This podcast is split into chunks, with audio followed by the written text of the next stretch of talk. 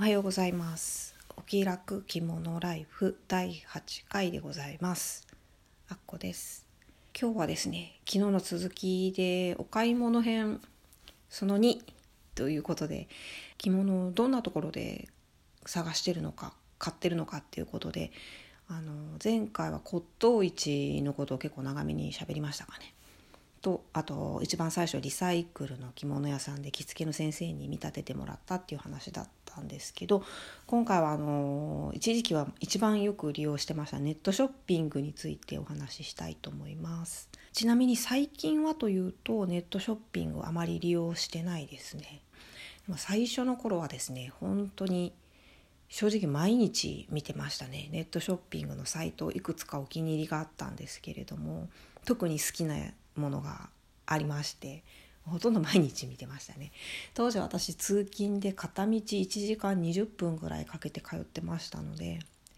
その時間ほとんど1時間ぐらいは多分ずっと見てたと思います。もういくら見ても飽きなかったですね。ネットショッピングのいいところってやっぱりゆっくり考えられるというか、まあ、いくら見てもやっぱり、まあ、誰にも迷惑かけないというかぱり私日頃から思うんですけど洋服でもやっぱりお店で買うの苦手っていう人って一定数いると思うんですよね。あの店員さんとのコミュニケーションとか断り方とか昔はすごく苦手でしたね。今はさすがにもう自分もおばちゃんなのでもう別にどうとでもできますけども苦手だった頃もあったなって思います。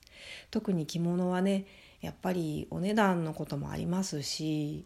ぱりゆっくり考えたいですよね。なのでゆっくり見られるっていうのとあととにかくたくさん見ることができます。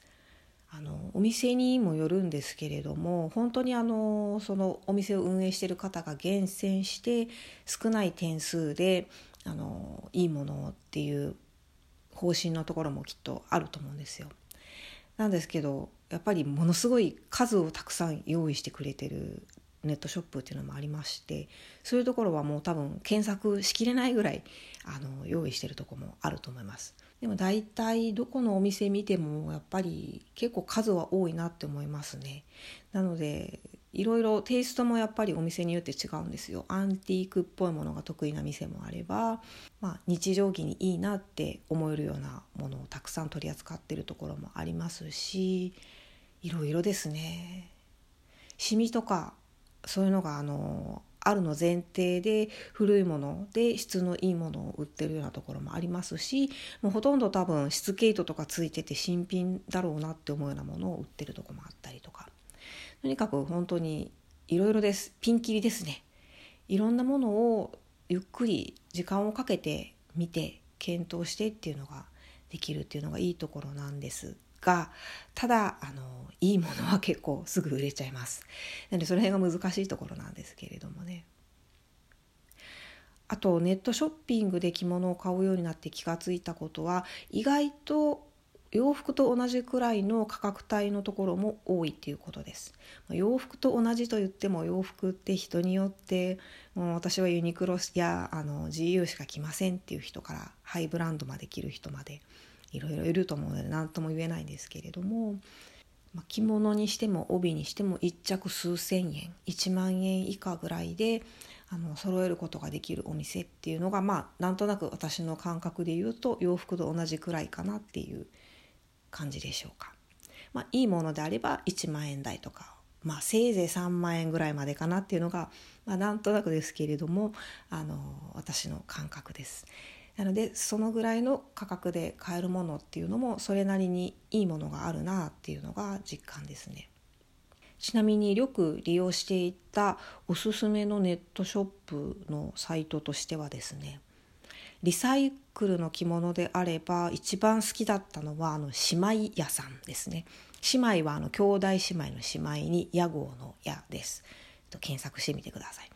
ちらは実店舗も大阪の阿倍野区っていうところにありまして実店舗も行ったことあります。多分私と同年代ぐらいかなっていうあの本当に姉妹でお店をされてるんですけれどもお店の雰囲気もすごくいいですよ。商店街の中にあってあの古い長屋ですかね。古民家ですかね。そういうところを改装してもう本当に何て言うか古着屋さんっていう雰囲気ですごくいいお店です。お値段もここが結構私あの一番普通だなって思ったお店なんですけども洋服と同じぐらいの価格であのちゃんとしたものが買えるっていうお店かなと思います。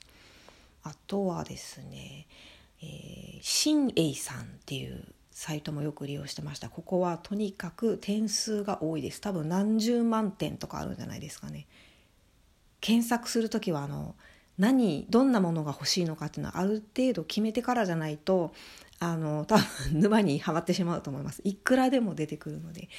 で本当にね数百円の安いものから何十万もする作家物まで幅もかなり広くって、まあ、そういう意味ではちょっと上級者向けかなと思うんですけれどもでも欲しいものがかっちり決まっててお値段含めてですね。っていう場合であればとにかくたくさんあるので選択肢広くていいかなとは思います。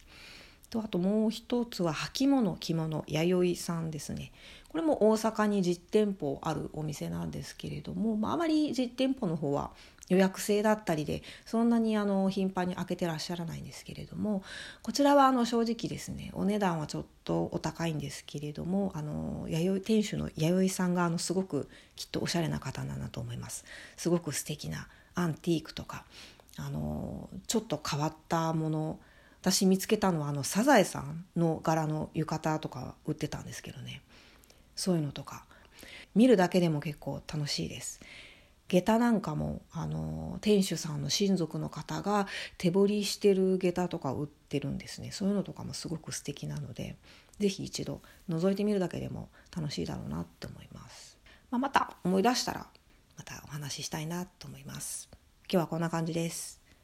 聞いていただいてありがとうございます。あっこでした。さよなら。